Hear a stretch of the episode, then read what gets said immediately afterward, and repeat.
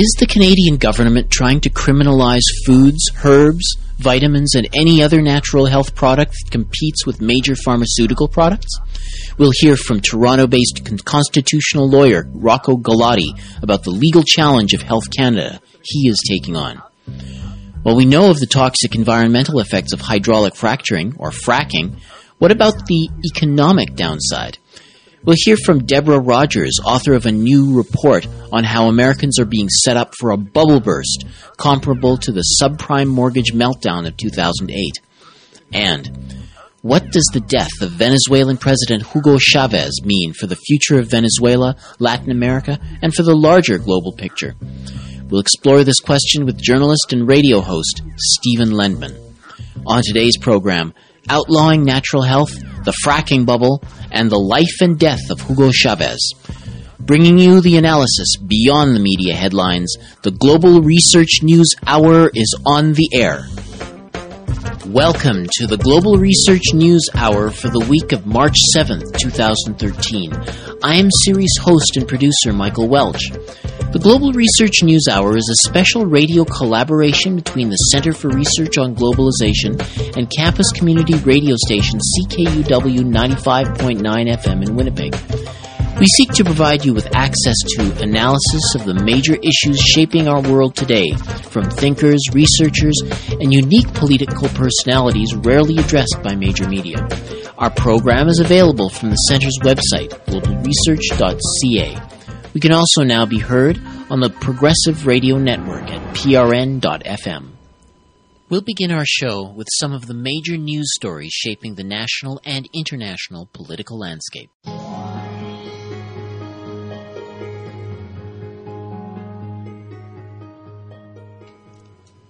A recent report by the Climate Commission points to climate change as a major culprit in the extreme weather and record smashing temperatures experienced across Australia this summer. The report, entitled Angry Summer, authored by Will Steffen, warned that really frightening temperatures would continue over the next two decades. He said, quote, what this is telling us is that climate change is not some hypothetical thing that will occur in the future. The climate has actually changed. We have a climate on steroids, unquote. Among the records broken this past summer were the hottest day nationally across the country at 40.3 Celsius, the hottest stretch nationally at seven days over 39 Celsius, and the hottest month ever, namely January. Australia's top climate commissioner told ABC News, quote, we're seeing the actual costs now of inaction, of global inaction, to deal with this problem, unquote. And that's from The Independent. Neither the U.S. President nor House Republicans seemed willing to accept responsibility for not coming to a budget agreement that would have avoided the mandatory federal spending cuts, spending cuts now set to come down.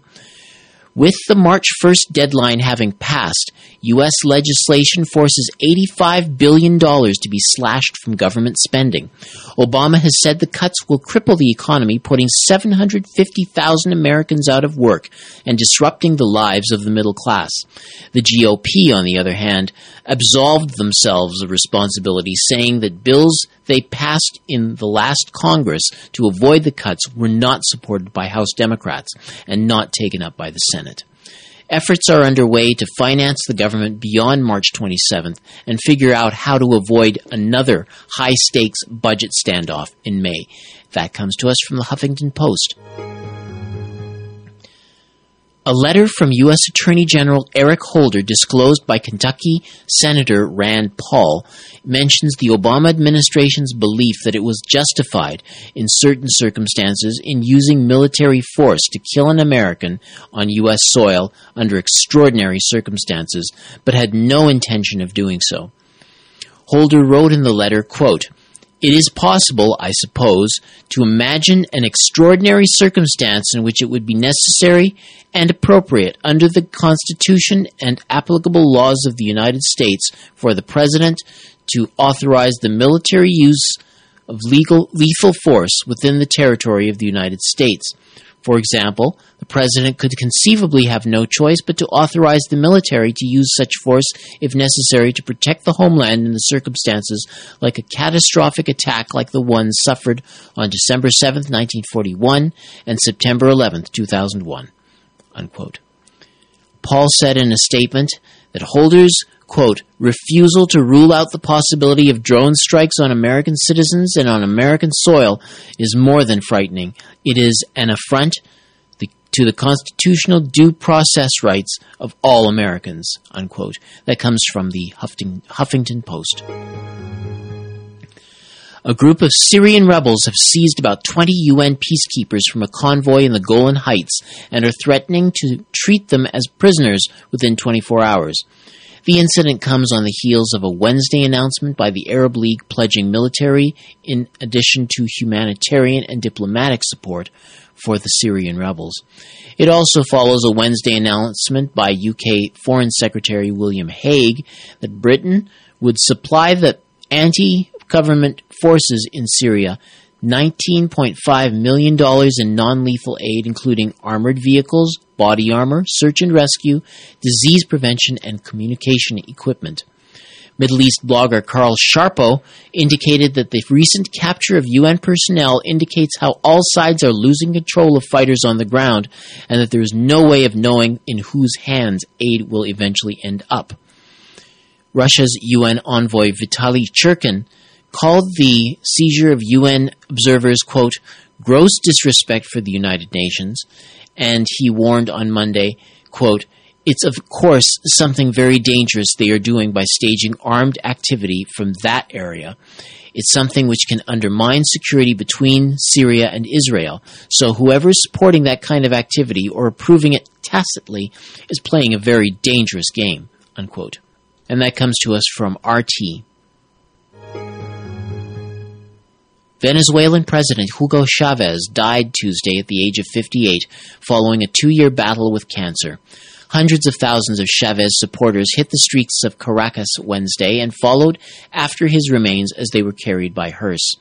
The beloved and flamboyant former president passes away, leaving his vice president Nicolas Maduro as leader of the Bolivarian movement. Maduro will face the right wing Enrique Capriles in a presidential election to be held in 30 days. That comes to us from Press TV and Reuters. An investigation by the BBC Arabic and The Guardian newspaper reveals that a veteran of the Central American Dirty Wars, James Steele, oversaw a network of sectarian police units which set up death squads and torture facilities in Iraq during the Iraq War. Steele had been appointed by then Secretary of Defense Donald Rumsfeld to help quell the Sunni insurgency. Steele had the assistance of a second advisor, retired Colonel James H. Kaufman, who helped set up the detention centers and who reported directly to General David Petraeus. General Muntader al-Samari, who worked with Steele and Kaufman and said of them, quote, I never saw them apart in the night in the 40 or 50 times I saw them inside the detention centers. They knew everything that was going on there the torture, the most horrible kinds of torture. Unquote. Sparked by the leaking of classified military documents through WikiLeaks and informed by allegations from U.S. and Iraqi witnesses, the investigation, for the first time, implicates U.S. advisors in human rights abuses committed by commandos and links former CIA Director Petraeus to the abuse through an advisor. That comes to us from The Guardian.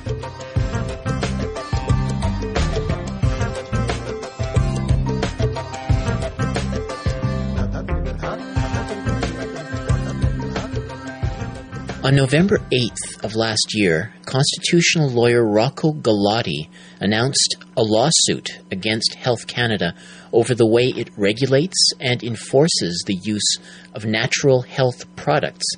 The lawsuit was filed in September of that year. So we're going to discuss with uh, Mr. Galati about some of the details of this case and have him break it down, uh, the statement of claim for us. So, Rocco Galati, thank you very much for joining us. Uh, thank you for having me, Michael. Okay, so first of all, uh, this is uh, this was introduced on behalf of uh, Nick Van Mancuso, the Results Company, TRC Incorporated, David Rowland, Life Choice Limited, and um, you know, Dr. Dahl and his companies, yeah. Okay, so there, Alberta. there are many people uh, involved in this. Now, this, uh, as I stated, in, it, it, has to do with uh, the way health products are regulated, and Okay, you, me- you point to some very, I guess, draconian aspects of it. You want to sort of give us the uh, the, the bottom line?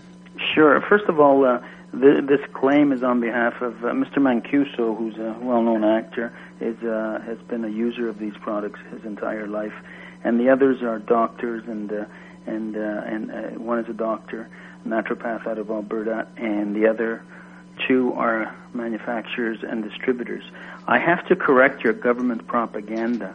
The government calls these products natural health products to try to disguise what they're really doing. What these products are are dietary food supplements uh, and vitamins. They're food, dietary food supplements, and vitamins. So don't get the idea they're drugs. The problem with the regime that the government's put in is they, they have defined now under the Food and Drug Act any and all dietary food products or foods or vitamins are deemed to be a drug if you make any health claims attached to them. So for the for example, if you bottle spring water and put on the label may help with, with dehydration, you have to go through the drug testing regime. Or if you say prunes may help with constipation, it is now a drug because you've made a health claim. It's an absurd act, and the reason they've done this is to basically clamp down on small manufacturers and distributors of food and dietary food supplements and vitamins.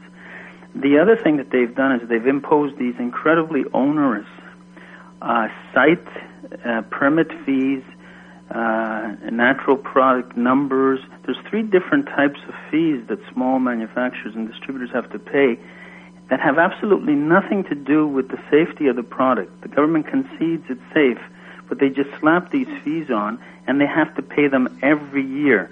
And uh, one of my plaintiffs uh, gives you the example that something that he manufactures that could sell for twelve dollars on the shelf, once we're done with all these fees, runs at 110 120 dollars. So obviously, these small manufacturers, uh, a lot of them can't afford those onerous uh, fees that are si- simply put there just to put them out of business. Uh, and so, uh, the definition of drug we say is overly broad and arbitrary and absurd. Uh, you can't make any health claims without any food supplement being a drug, and so we're seeking uh, we're seeking a declaration from the court that uh, di- food, dietary food supplement, and vitamins should not be regulated as if they were pharmaceutical and or prohibited drugs, but rather in the same way food is is regulated. You know, when you go to your supermarket, none of these regulations apply to the food you buy at any supermarket. You don't know what's in your Georgia peaches or your California lettuce or the cherries from Chile. Yet stuff that's manufactured in Canada or put, uh, put together in Canada, which are uh, uh, food and dietary food supplements, uh, have to go through this onerous testing as if they were dealing with the big pharmaceuticals. And the reason for that, quite uh, frankly, is be- uh, because a few years ago there was a study that said that 62% of North Americans now were turning to uh, dietary food supplements and vitamins as a first line of health care rather than pharmaceutical drugs. And the, the companies obviously saw this as a bottom line issue, and they bo- and they uh, lobbied a very friendly government. Huh. Now, I remember there's an old saying that an apple a day keeps the doctor away, and it sounds like this reg- this regulatory scheme is like a doctor's backlash. I, I Or don't the know pharmaceutical- so much, the, so much Yeah. the doctors, but it is a pharmaceutical company backlash. And uh, you know the reason an apple a day keeps the doctor away is the apple and apple juice is the only uh, is the only food that actually carries oxygen to every single cell of the body. Not all foods carry oxygen to all cells, so that's why. But uh, but they'll be banning your apples if you put on the uh, they'll have to regulate them as drugs if you say that they're good for your health. Now, the, the the the other reason they have a list of they have a list of diseases under the regulations for which you cannot make any health claims whatsoever uh, with respect to to these diseases with uh, natural food and food supplements and vitamins. And that's because the government has deemed these diseases non-curable. And the government says that they want people to only take pharmaceutical drugs for these non-curable diseases. And you, at that point, you pause and say, hang on a second. If these diseases are non-curable, why would a well-educated, informed adult not have the choice as to what to take or not take? And this is another this is another aspect of the claim is that the government is really dictating to people what products uh, are, can be available for them for their own uh, health and nutrition. These are all nutritional products. There's a huge difference between a drug and a food supplement and a vitamin. And uh, uh, food supplements and vitamins should not be regulated as drugs. Hmm. And we were talking about, uh, I mean, we're not even necessarily just talking about any, any novel uh, applications. We're talking about like plants and, and foods that have been around here. for, we're talking for about history. oregano, which has been, uh, we're talking about oregano, vitamin C, vitamins. Uh, under, under a new protocol, the Codex protocol that the government wants to sign to be implemented in July, they're going to regulate they're, they're, they're, going, they're trying to push a requirement that you need prescriptions to buy vitamins, and and they want to regulate the dosage. Mm. This has been uh, this is, they're working this out in Europe as we speak, and so we're talking about perfectly safe products that have been taken for hundreds, some of them thousands of years, such as uh, you know uh, uh, uh aspirin, but there's never been, and Health and Welfare Canada concedes this. There's never been a death associated with any of these uh, uh, uh, dietary food supplements and vitamins. Whereas we know uh, uh, tens of thousands of people a year in North America die from side effects of pharmaceutical drugs. That's I'm not saying that I'm, uh, my clients are against pharmaceutical drugs. That's a choice people make, but they can't. If if, if pharmaceutical drugs can be legal with that kind of death toll, then certainly, you know, uh, oregano oil and vitamins that are all uh, naturally derived shouldn't be banned from people's consumption. Hmm. Uh, now, the other p- aspect of this claim, too, Michael, is the way they enforce these regulations. I was going to get to that yeah. because, like, let's just take an example. So okay. you have an elderly couple who uh, they are growing some chamomile and then they want to take it and they want to uh, sell it to people as a, a, a, treatment for insomnia or something like All that. All right. Well, I'll give you a better life example that's in the, actually in the statement of claim. Okay. You have an elderly or middle-aged couple, one of whom is a licensed naturopath doctor in Alberta, who who prescribes these to his to his patients, and some of them you can't get in Canada, so he imports them from the States and he keeps them in his home to prescribe them to his patients. And one day, a full armed RCMP SWAT tactical team kicks down his door on a raid because because uh, Health and Welfare Canada has said, "quote, uh, you know, they're on a uh, they're on a raid for illegal drugs." The wife is uh, is forced to sit on her couch for 11 hours at gunpoint while they raid this home, all in full militaristic gear, all designed to intimidate. Now, what uh, what did uh, what did they find? Vitamins, vitamin C, and whatnot. Now, the one of the ways they they they justify these raids is that they've put DHEA, which is a naturally occurring hormone in the human body, which is artificially derived from wild yam and soybean, as a prohibited drug as if it were cocaine. So a lot of these products contain this uh, this this ingredient, so they can say this is a drug rate as if this is cocaine. This is completely outrageous. Hmm. Outrageous, and we, you know, and, and part of the claim is is to say that you can't arbitrarily, just because it's convenient to you, uh, if you're doing the bidding for the pharmaceutical companies as a government, arbitrarily define a food as a drug just because you feel like it. There has to be some scientific and rational basis for that. Hmm. And you know, scientifically, I mean, a, a drug is it, it, should be quite clear the difference between a drug well, and we, a food, right? Yes, in, in, the statement of claim, uh, in the statement of claim, we plead what the attributes and characteristics of a drug, as opposed to uh, uh, dietary food or food supplements, are. If you want to quickly read them to you, uh, a drug has the following characteristics: they're foreign to the body. They do not become part of our tissues, nor do they contribute nutrients. Uh, they're uh, powerful chemical agents which alter bodily functions by interfering with biochemical reactions and enzymatic processes. Drugs tend to produce side effects. Uh, drugs are potentially lethal. Drugs deal with symptoms, not causes. Drugs have to be monitored very carefully to prevent harmful overdoses and untoward side reactions. Drugs can actually produce disease. Uh, on the other hand, uh, food, dietary, food supplements, and vitamins have the following characteristics. They're nutrients that are both natural and essential to the body. If our intake of them is inadequate, we die or suffer impaired functioning. Nutrients work by supporting biochemical and enzymatic processes. Nutrients do not usually produce side effects. Overuse of a few of them can induce temporary reversible symptoms of overload. Uh, nutrients work best in combination with each other. They tend to support one another nutrition is a, uh, like a chain, uh, and nutrients are safe. Uh, there's never been a single documented fatality caused by taking vitamins. Mm, and plenty with uh, regard to over-the-counter uh, yeah. pharmaceuticals. You know.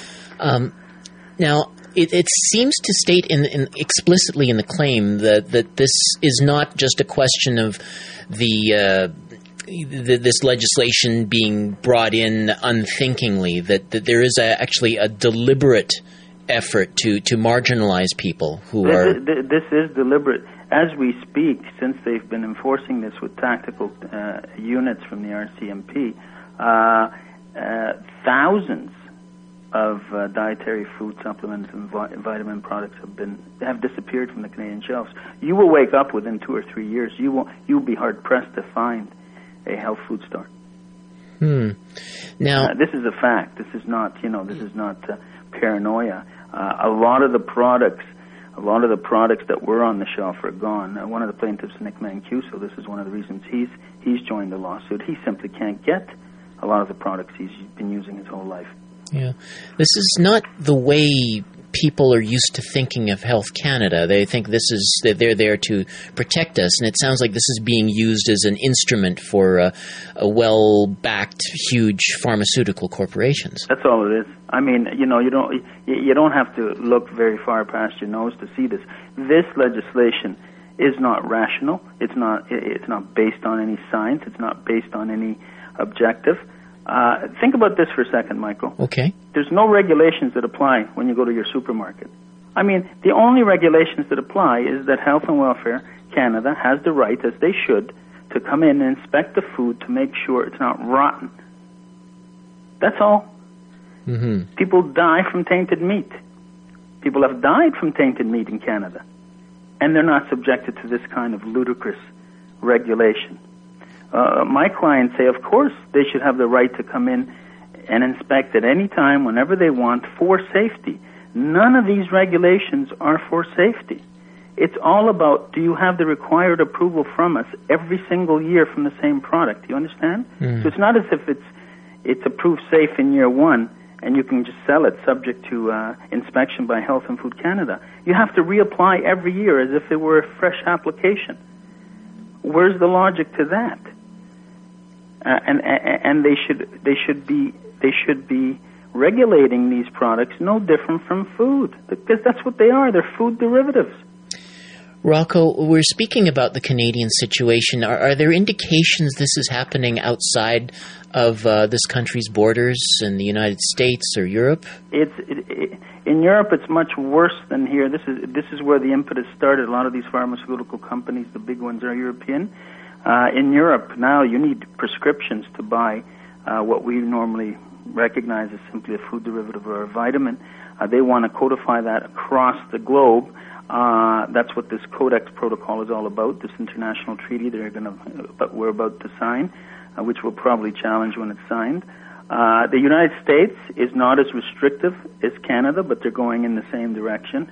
Uh, the United States is probably still the most uh, uh, liberal jurisdiction, and the courts there have really slammed the uh, Food and Drug Administration over these uh, these uh, attempts to curtail these products.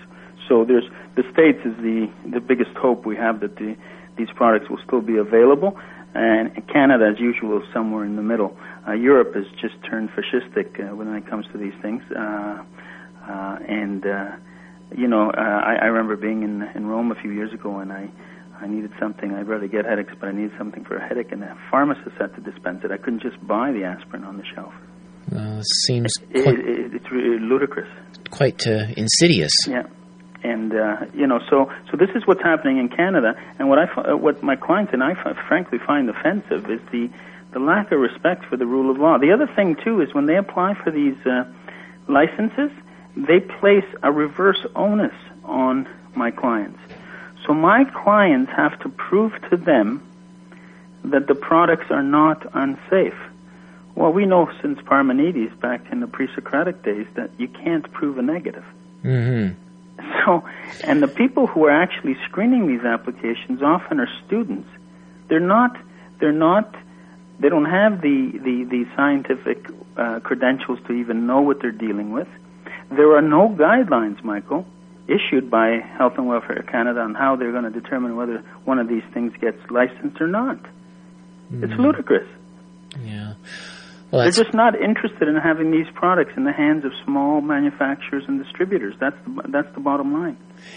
I don't hear anything about this in the political realm. I mean, we've got a, a liberal leadership race in Canada where uh, people who are looking to leave the party, they're all about, you know, we got to legalize marijuana, but this seems even more basic. And Well, well, I tell you, back when uh, Allan Rock was the health minister, there was a parliamentary committee on this issue, and the parliamentary committee made 53 recommendations, and Allan Rock promised to implement every single one of them.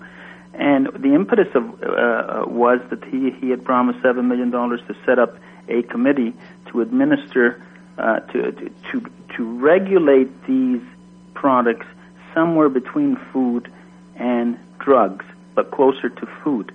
When the conservatives took over, none of the recommendations were implemented. And what, my client David Rowland at the time in 1997 had initiated the same claim, but dropped a lawsuit on the promise of Allan Rock to implement these recommendations of the parliamentary committee. So this has been studied by Parliament, and Parliament, uh, the, the parliamentary committee was on my client's side. The, I, I don't know why the liberals are making no noise of this, but it's it's it's it's a sign of the times. I mean, uh, you know, these these drug companies are huge lobbyists. Uh, some of the politicians are just not in the know, don't care. Uh, it's the same reason my Bank of Canada challenge didn't get any main, mainstream press. We don't have a free press anymore in Canada, Michael. Mm. Uh, the press is controlled by three or four individuals, and they're tightly connected to government. That's not a conspiracy theorist talking. That's that's a fact, and this is why this is why a lot of people uh, have now turned to the internet and alternative media to get their message out.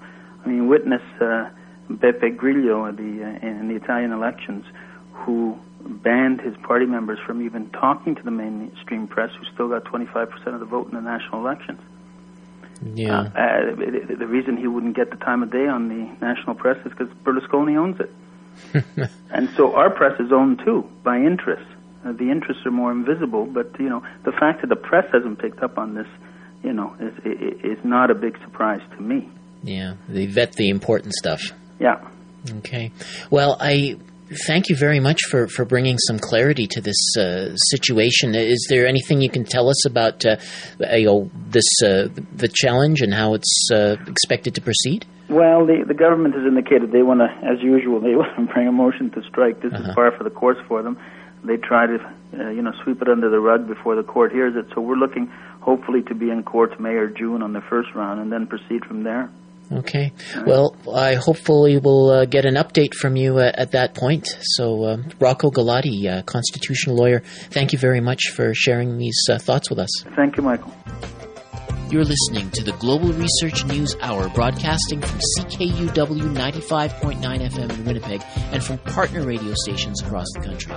We're also podcast at the website for the Center for Research on Globalization at globalresearch.ca.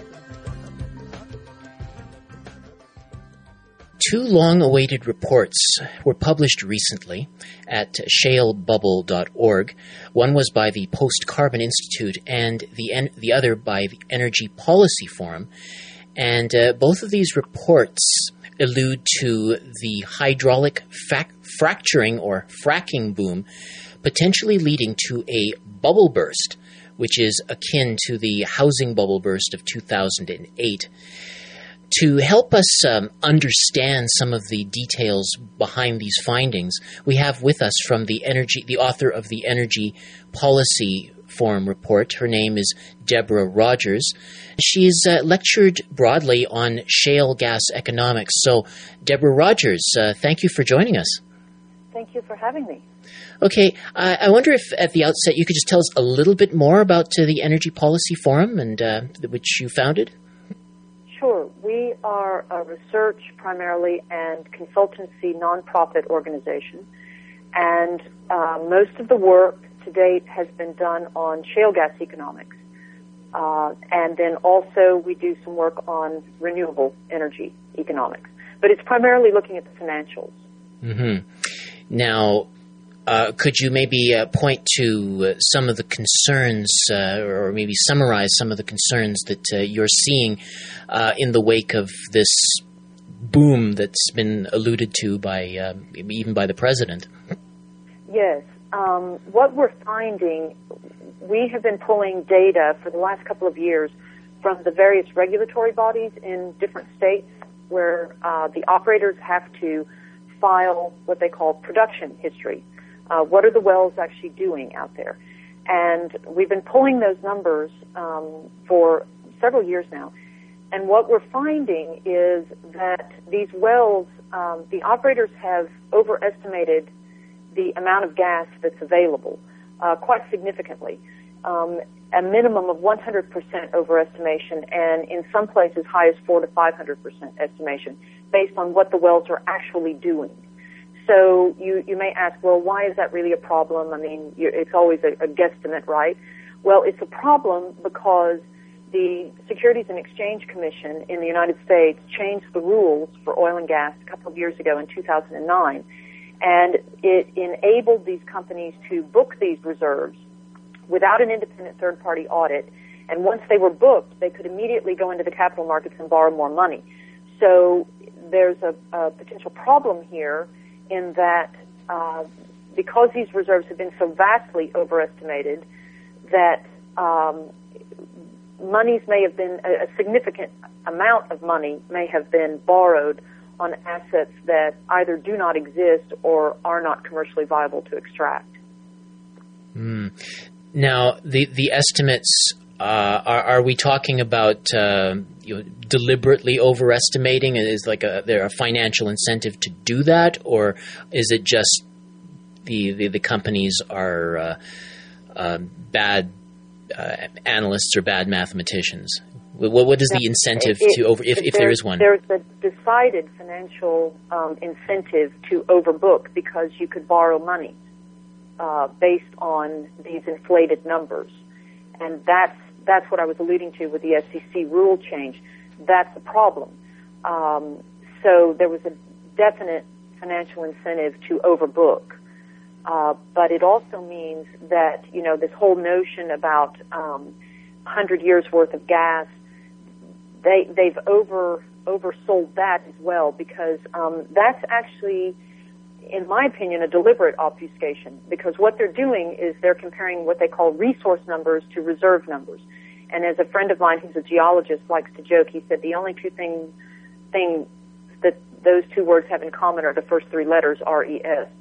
Resource numbers, and that's the number, unfortunately, that President Obama used in his State of the Union address, um, allude to all the gas that's potentially available um, at some point in the future, but we don't necessarily have the right business climate or we don't necessarily even have the technology to extract it at this point, but it's all the gas that's potentially available. Um, reserve numbers, on the other hand, oh, and let me back up, please. Um, resource numbers, they claim, are about 100 years worth of gas. But the reserve numbers are the actual gas that's available that we can extract today using today's technology and in today's business climate. And in that case, the reserves are about 11 years. There's a significant difference between those two numbers. Industry loves to throw out resource numbers because they sound so much more grandiose. But um, it is very, in fact, I don't think there's ever been a case where uh, they were able to extract 100% of the hydrocarbons in place, ever. Mm-hmm. So it's a very misleading figure. Okay, so to, to summarize, the, the resource uh, numbers is basically the the amount of this substance that's actually there. The reserves is what you can meaningfully and practically extract. Exactly. Okay.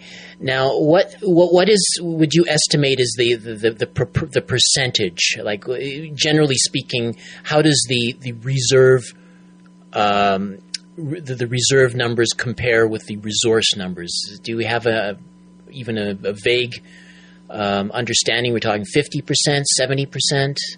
Well, that's what I was just stating. Um, yeah. The resource numbers are are considered to be 100 years worth of gas, whereas the reserve numbers are considered to be only 11 years worth.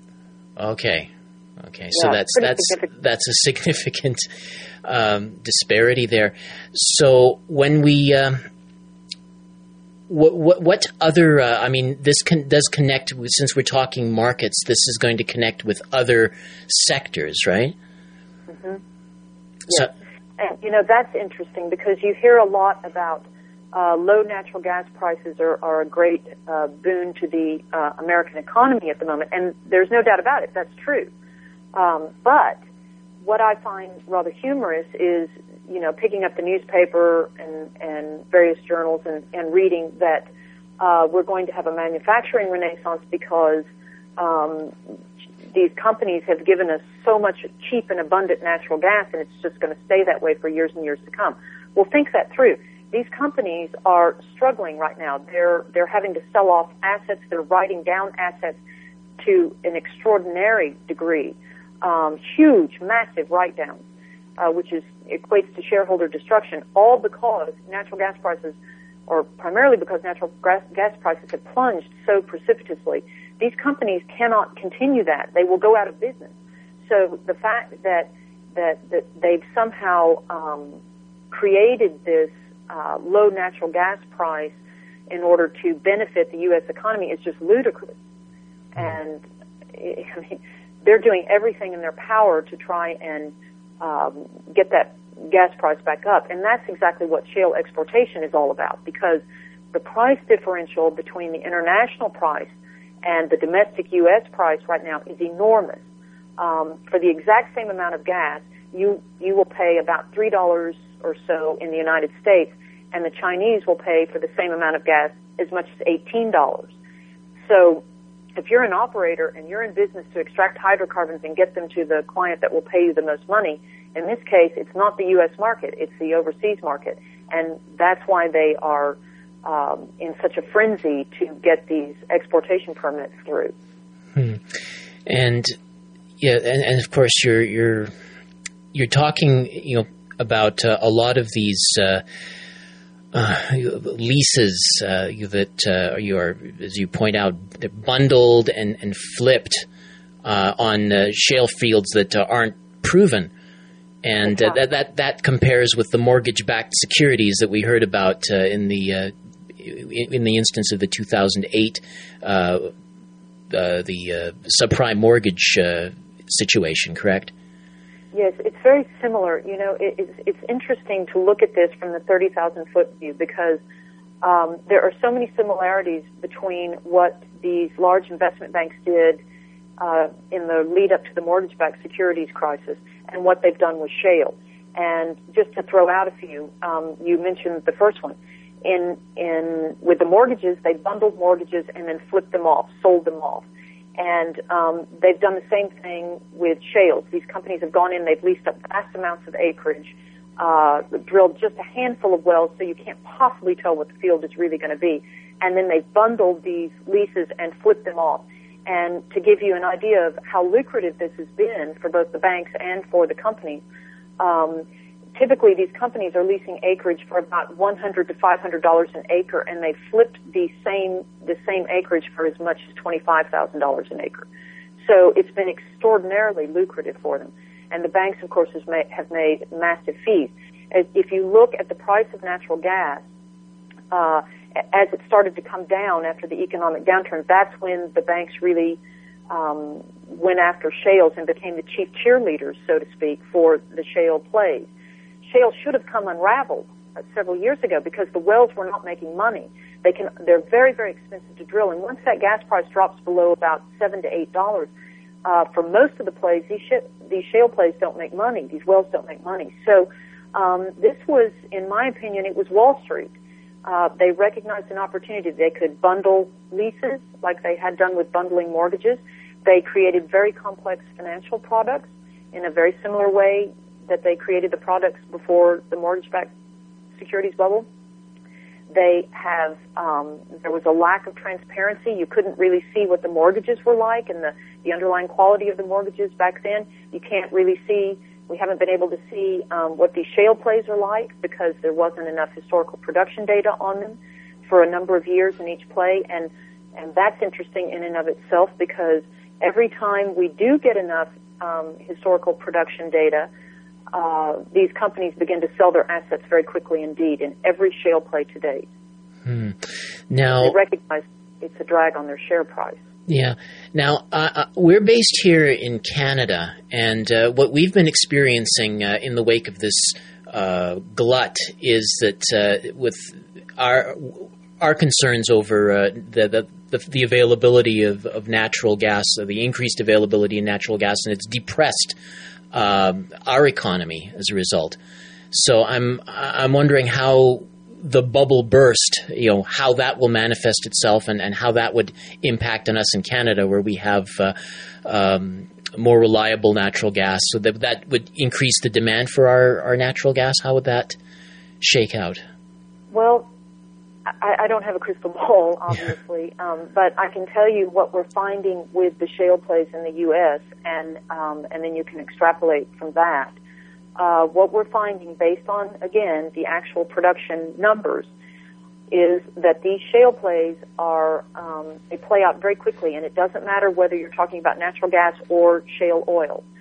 Um, if you look at the Bakken in North Dakota, we're finding that the average Bakken well is at stripper well status, or pretty much done, by year six.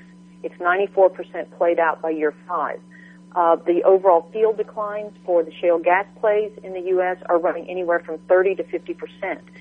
It will take approximately $42 billion per annum and about 7,000 new wells per annum just to keep production flat in the U.S.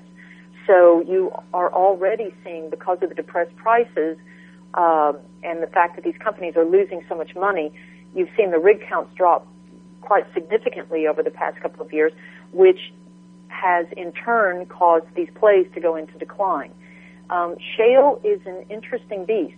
The only way shale plays work is with perpetual and and pretty um, um, consistent drilling and prolific drilling. You have to keep drilling and drilling and drilling, and that's why a couple of years ago financial analysts started referring to this as a drilling treadmill. You get on this treadmill with shales and you can't get off. Mm. Once you get off, the, the production plummets drastically. So what we're seeing, the, what the post-carbon report showed, um, looking at the data from 60,000 wells, is that um, the shale plays in the U.S. will pretty much be be done by about 2024.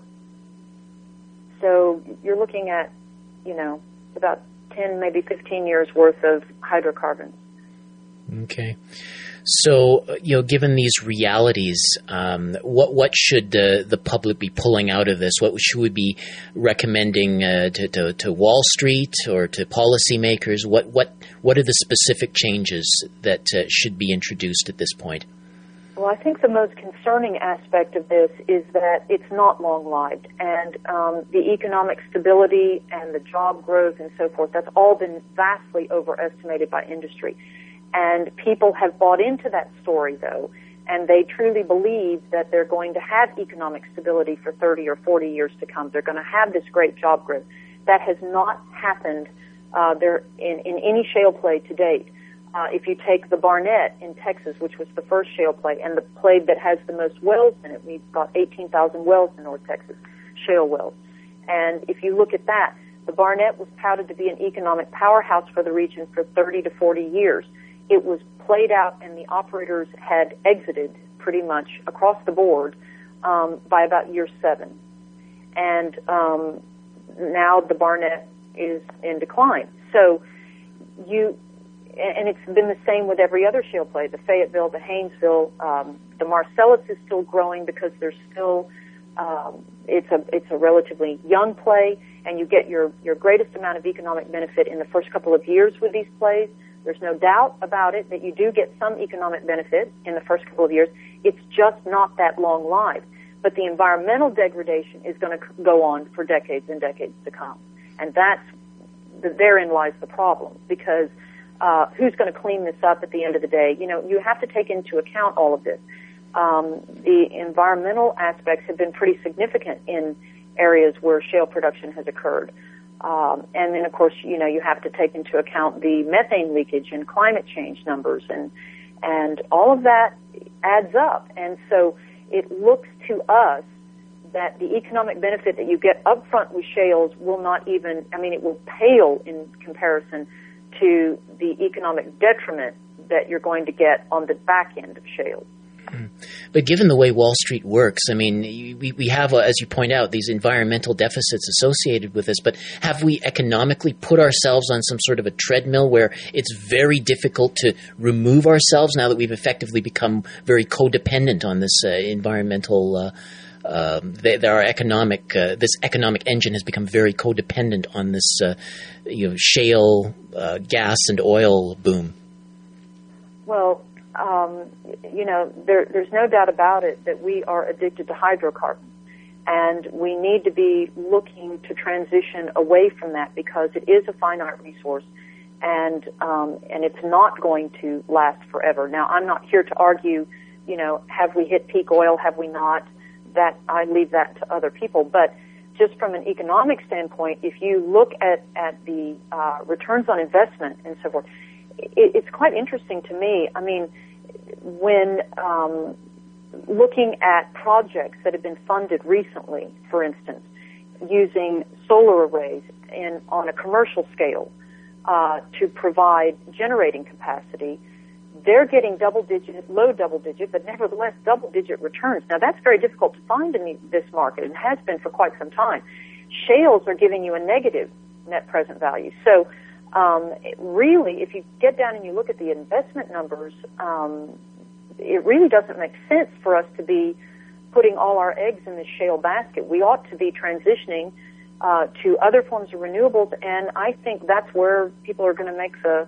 They are making much much better returns in that than they are in shale. I mean, you had the the CEO of ExxonMobil, the largest oil and gas company in the world, stating just a couple of months ago, "We're losing our shirt on shales." Mm. So it really doesn't make sense just from a monetary aspect. Deborah Rogers, uh, I definitely want to thank you for uh, for coming onto our program and, and sharing this uh, important analysis with us. Thank you so much. And I've been speaking with Deborah Rogers, the uh, founder of the Energy Policy Forum and author of a recent report on shale gas and oil economics.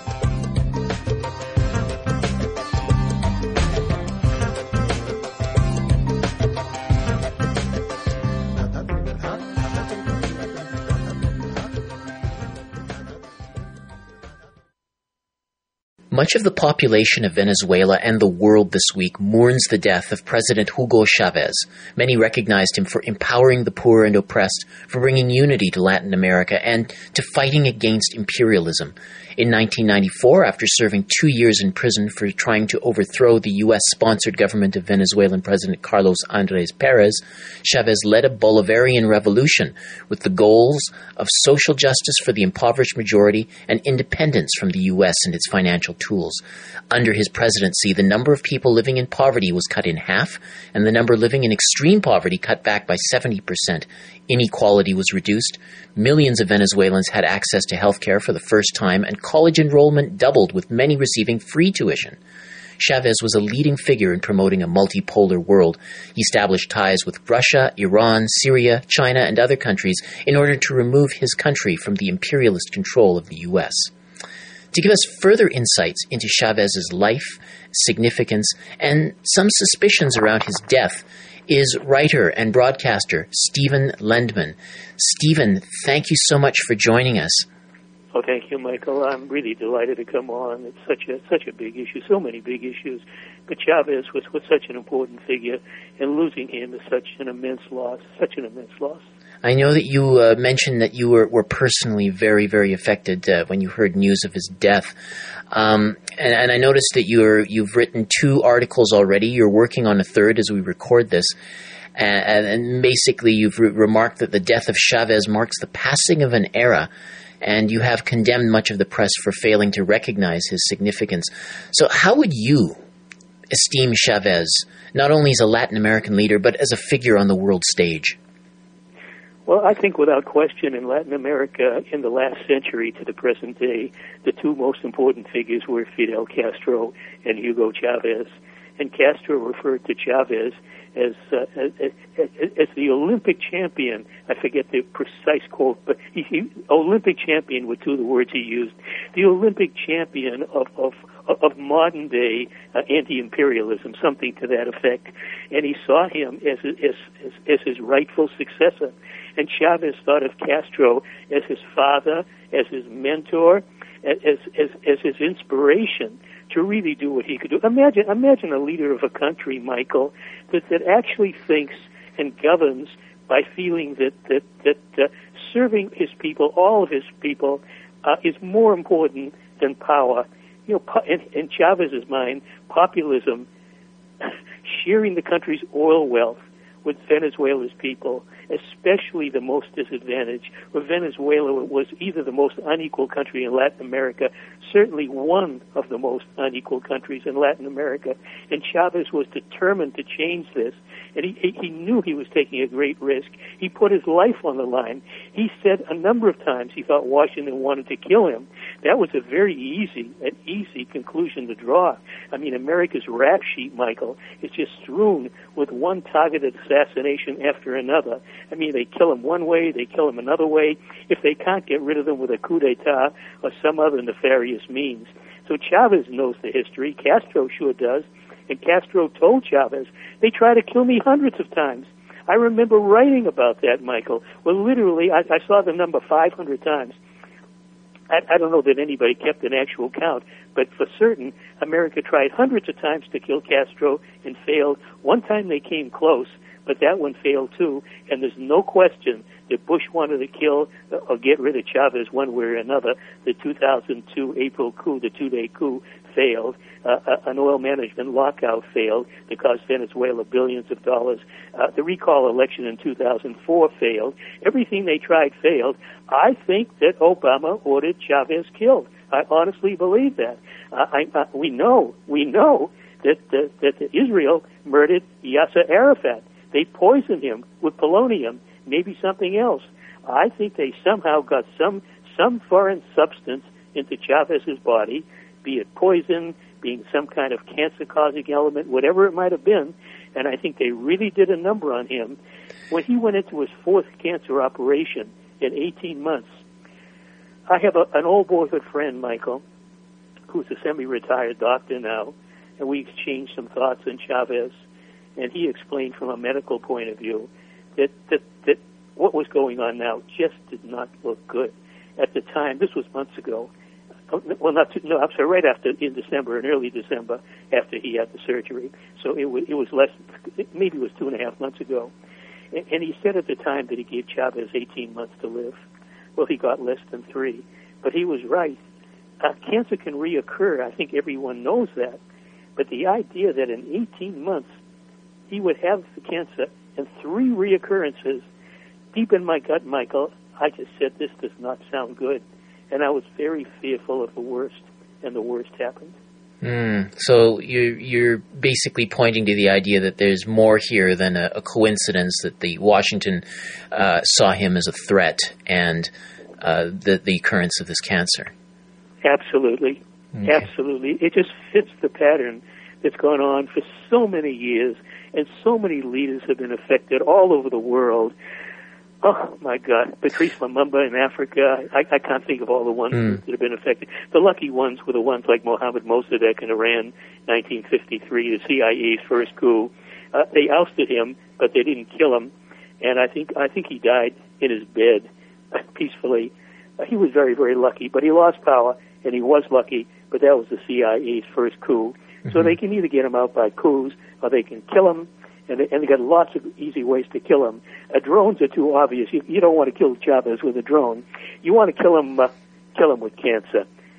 I think that's exactly what happened, and now they got rid of him. But I think they may be in for a surprise, Michael. I, I honestly believe that uh, Nicolas Maduro, uh, vice president, the interim president now, Chavez's choice as his successor, uh, he, he is a progressive guy. I, I think he will surprise some uh, he won't surprise me. I expect him to carry the torch honorably. Now we're going to need some time. When Chavez came in, Michael, Chavez surprised. Nobody knew who Chavez was or what he stood for or anything else. In 1992, he staged a failed coup to get rid of the repressive government. But but he was a military guy, and until somebody does something, you never know what they really are, what they stand for. They can say one thing like Obama, and then when they get in office, they can do something else. I mean, Obama is a serial liar, and I've said this and I've written it so many times. I don't, I don't know of a single major promise he made that he didn't break. So the politicians can be smooth talkers. James Petras nailed Chavez in 2008 during the can- campaign. He called him a con man. He yeah. absolutely is a con man. Nailed Even Obama, Chavez you meant. would have been a con man, mm-hmm. but he wasn't a con man. He was the real thing. Okay. Now, I just have uh, only have time for one more quick question. Uh, this relates to, I mean, the kind of threat that uh, Chavez represented, because it was not just having a, a different example within Venezuela, but he was also uh, oriented on the geopolitical world stage. I mean, well, what would you say was the, the biggest impact he had in terms of frustrating uh, Washington's desires? Oh, very important point. On the one hand, Venezuela is so important because it has the world's largest oil reserves. So, so you can say it's the oil stupid.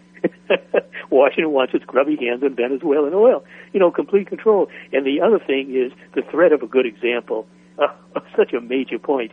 The idea that what Chavez did successfully in Venezuela, it would spread and other countries that adopt the same thing, it could spread across Latin America. To a modest degree, it has in a few places, not like in Venezuela, but to a modest degree, but it could spread anywhere. By God, Michael, it could spread into America. Can you imagine something as, as, as, as off the wall as that? Now, wouldn't that be something? These guys are scared. They don't, they don't want Chavismo. They want to kill it. They want to bury it. They want to be done with it. Let's hope that does not happen. Okay. Well, I want to thank you very much, Stephen Lendman, uh, for uh, your thoughts on, on this uh, very uh, critical development. Thank you very much for joining us. Oh, thank you, Michael. Thank you so much. And uh, Stephen Lendman is an author, uh, a writer, and broadcaster. you can read his commentaries at sjlendman.blogspot.ca. And on Global Research. And on Global Research. Thank you very much. You've been listening to the Global Research News Hour. You can listen to our programs every week on CKUW 95.9 FM in Winnipeg and on partnering stations across the country. We are now also broadcast on the Progressive Radio Network at prn.fm. You can also download each episode from the website globalresearch.ca. To leave feedback on this program, email globalresearchnewshour at gmail.com. I am series host, creator, and producer Michael Welch. Join us again next week.